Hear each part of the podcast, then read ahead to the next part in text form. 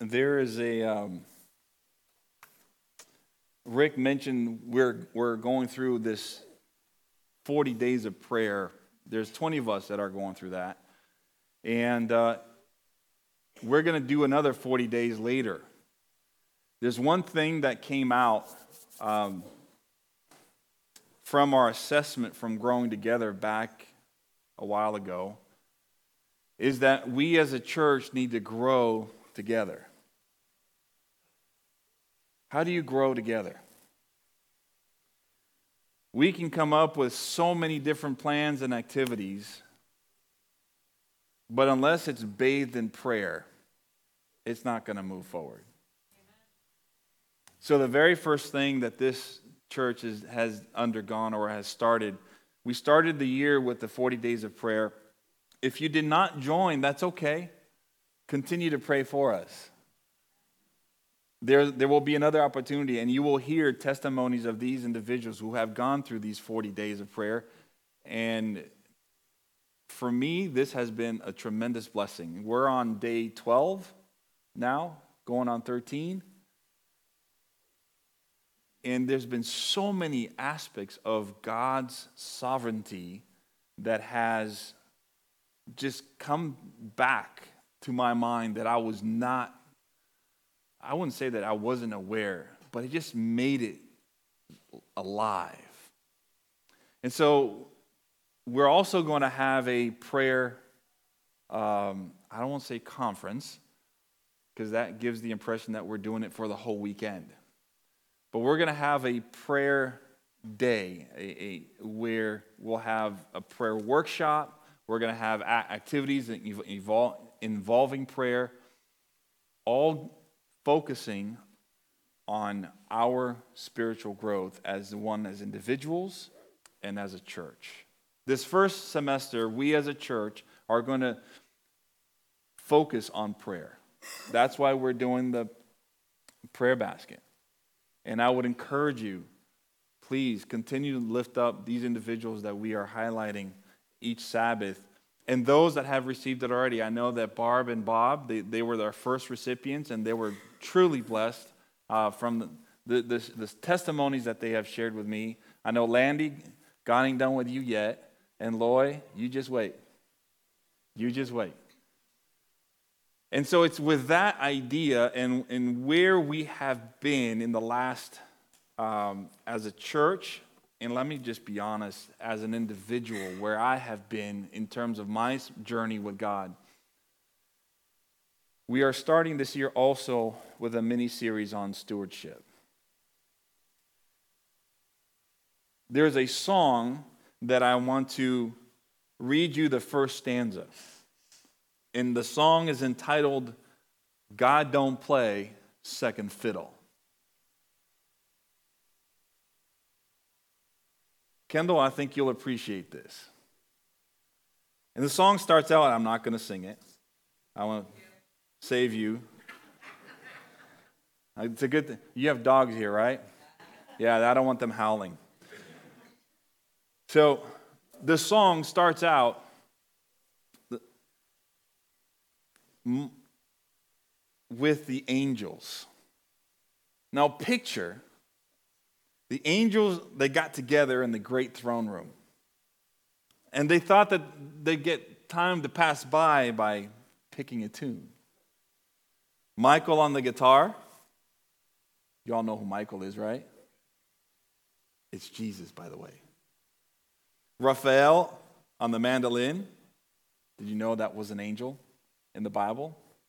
And Gabe, who we know as Gabriel. He was the leader and the old violin. I think it was an elder that said, uh, What you to play?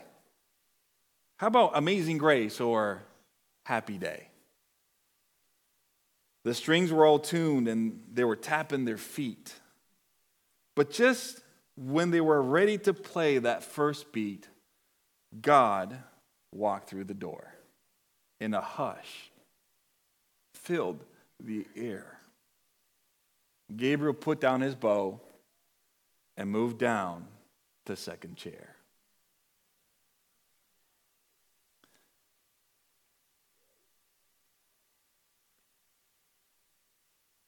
God don't play second fiddle. The reality of that statement is, is almost funny to grasp, given the context of which this song was written. But there is such an embedded truth in, that, in this application that if we run over it, we miss the gospel.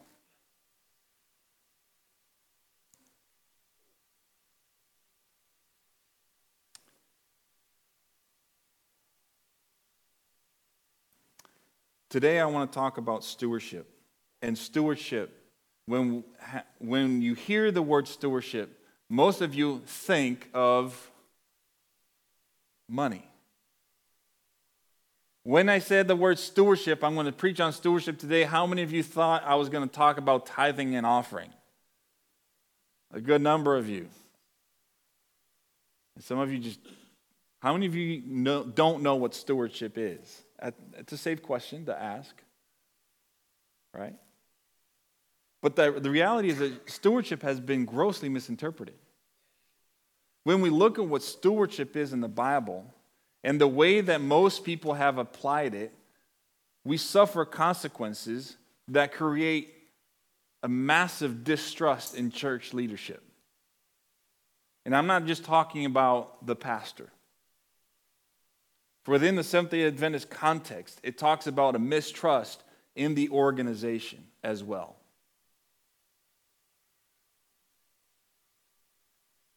Another problematic consequence of not understanding what, what stewardship is, it's a misapplied form of giving. Tithings and offerings. Yes, it does involve money, but when we understand what, what stewardship is in its reality, in, in the way that it was designed to be, in the way that God intended it to be, we understand how God wants us to use and utilize our finances. And thirdly, it causes resistance. Yes, resistance of pastors and members to talk about it or even to address it. I don't like to talk about money up front. Why? Because of the misconceptions that have been created and the way that people have viewed whenever a pastor or a church talks about tithes and offerings, the first thing that may come to your mind is, here we go. I knew it was coming. I knew that this wasn't going to, it was too good to be true. So today I want to define what stewardship is with you. We're going to embark on this journey together. And the first thing that we must understand is that when we talk about stewardship, forget the tithing, forget everything. We need to look and address, of, uh, address who God is. And who is God? Genesis 1 1. In the beginning, God created if God created, in the Bible, in the, in the Hebrew, says ex nihilo, it, it created out of nothing, okay? It talks about the power in which He holds. God is our creator. He created the world we live, He created the, the, the place we worship, He created the environment for which we live in, He created nature for which we enjoy.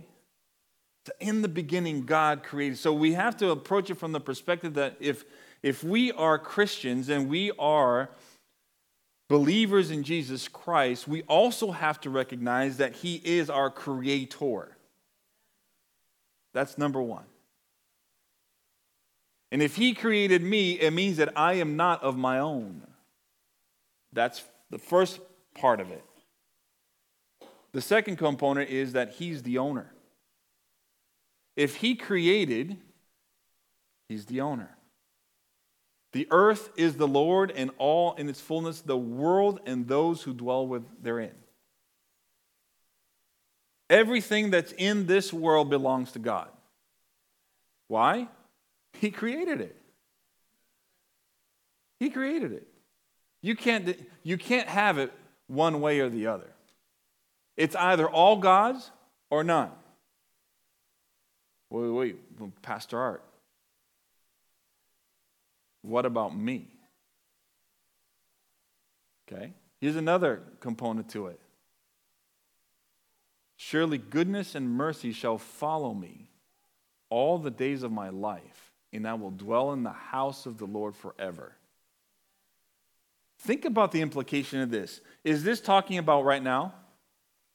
Or is this talking about the future? Yes. Both, right? Both. Surely, let me, let me bring, open a window here to something that we discussed here in the 40 days of prayer. When you read this, the word follow me in the Hebrew, it means to pursue. God's mercy and his goodness is pursuing you all the days of your life when you recognize God as creator and when you recognize him as owner.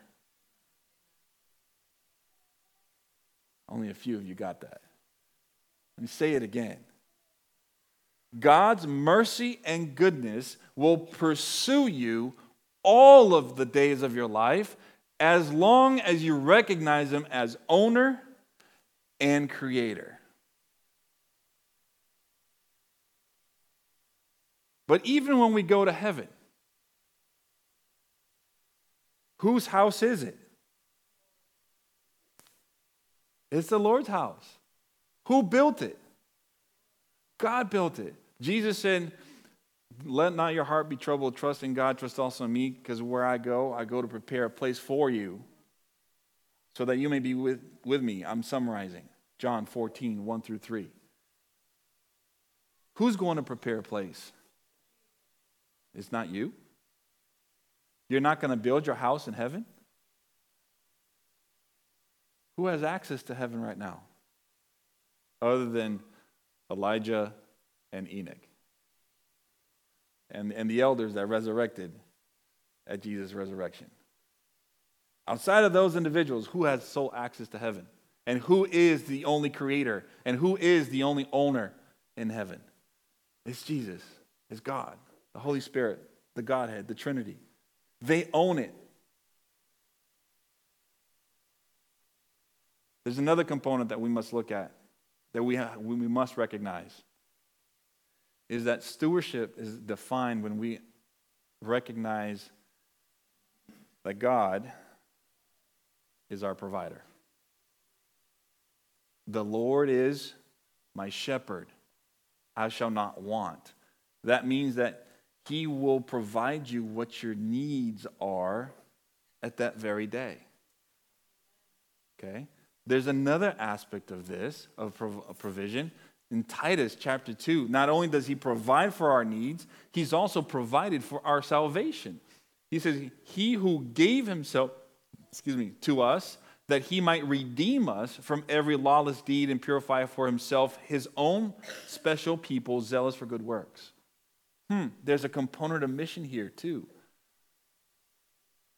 When we look at stewardship, it's a recognition of who God is as creator, as owner, as provider. And his provision enables us to do something for him, to cooperate with him, to journey alongside with him. Zealous for good works. This, does, this is not perfectionism. This is not salvation through works. This is a, a response to who He is. This is a response to your calling. That you are going to be faithful to the calling God has placed in your life. And what is that calling? I don't know. That's a question for you and God. Because each and every one of us have a different calling. Each and every one of us, God has issued a different task in which to contribute. Again, we We are a body, and we have different functions. Because He gave us everything. God gave everything through Jesus Christ. Stewardship is exactly this. Because God created us, because He owns uh, the world, because He gave us and provided for our needs, and, and He continues to do so, we have to recognize Him as sovereign, as the one who has given us everything. That's what stewardship is. We live our lives in accordance to what God has done for us.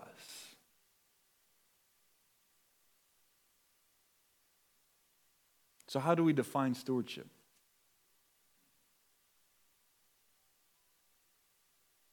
Clicker's messing me up today. Next slide, thank you. He's also our sustainer. He doesn't only provide, he doesn't only own, he doesn't only has created, he sustains us. But the Lord is faithful, who will establish you, and he is going to guard you from the evil one. I mean, think about the trials you're going through. Think about the challenges that you you've experienced and or are experiencing. And let me give you some bad news. You will experience hardships. But God has promised that He's going to establish you.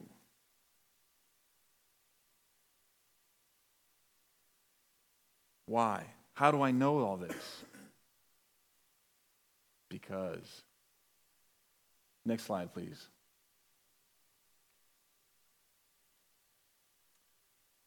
Stewardship is to serve the Lord your God with all your heart, all your mind, all your soul. That is how we define stewardship in the Bible. It's not a, a complicated thing. See, there was a, a time where somebody asked God or Jesus, which is the greatest commandment? And what did he say? Love the Lord your God with all your heart, mind, and soul, right? This is the first. And the second one is like it. He said, like it. And love your neighbor as yourself. It's like it. If you love God with all your heart, all your mind, all your soul, all your, all your strength, the second commandment, it's a summary of the last six. And the first is a summary of the first four. Our relationship with God in, the, in a vertical and a horizontal plane. To, stewardship is to live and serve the Lord with every ability that God has given us our mind, body, and soul. And to live in accordance to what He has called us to do. See, stewardship is a lifestyle. It's not something that you just do right off the bat. Oh, here's my tithe. I'm, I've practiced my stewardship for the day. I'm a good Christian. Check. That's not stewardship. As a matter of fact, that's Phariseeism. Because if you look at the story that Jesus, when he, he's sitting at the temple and he's looking, and out comes this man and he pulls out a bag of money and he just plops it onto the offering table so everybody can hear the context, the contents of that bag. Jesus said nothing. And then there's this little elderly woman who kind of sneaks her way through the crowd, tries to go unnoticed, and she plops down two mites, two pennies, very silently, while not calling attention to herself. And she said, Of these two, she gave the most. Why? Because she lived her lifestyle. She recognized God as creator, as owner, as provider, as sustainer. And so she's responding to that. It's a lifestyle of an individual who has a vibrant relationship with Jesus Christ and accepts his lordship and walks in partnership with him while acting as his agent to complete the mission he has given here on earth. This is stewardship. It's a coming together because of who God is. And it's reflected on the outward appearance. Not because of us wanting to check a box or because we want to make ourselves look good, but as a response to who Jesus is. That's stewardship. And so when we look at, at it from a different perspective, stewardship has two sides. The first is Lord. Who, who is God? Master, creator, owner, provider, sustainer. And then there's us. We are his disciples. We were created to respond to the Creator. We were created to have face to face interaction with the Lord Himself. But because of sin, we don't have that anymore. He has given us the ability to manage, to administer the blessings in which He's given you and I individually for the purpose of His calling in our lives. Another word for that is kingdom growth. And so others may see what serving God is really about. So they will receive the new the good news of the gospel. So they will have a, a relationship with Jesus. He's the provider, you are the recipient. You know, I I, I love this last two Because there are times in our own life we forget this particular role. We understand that because He created, He can provide, but we doubt if we're worthy enough for the recipient component. Like, Lord, I've been following you, but when are you going to come through? Hold on. The Lord said, I got you. It's coming. The sustainer, because we, we are redeemed by his grace. We are redeemed through Jesus Christ.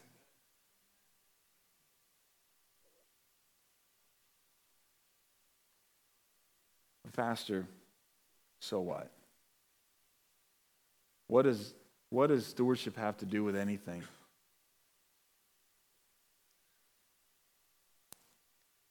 How many of you here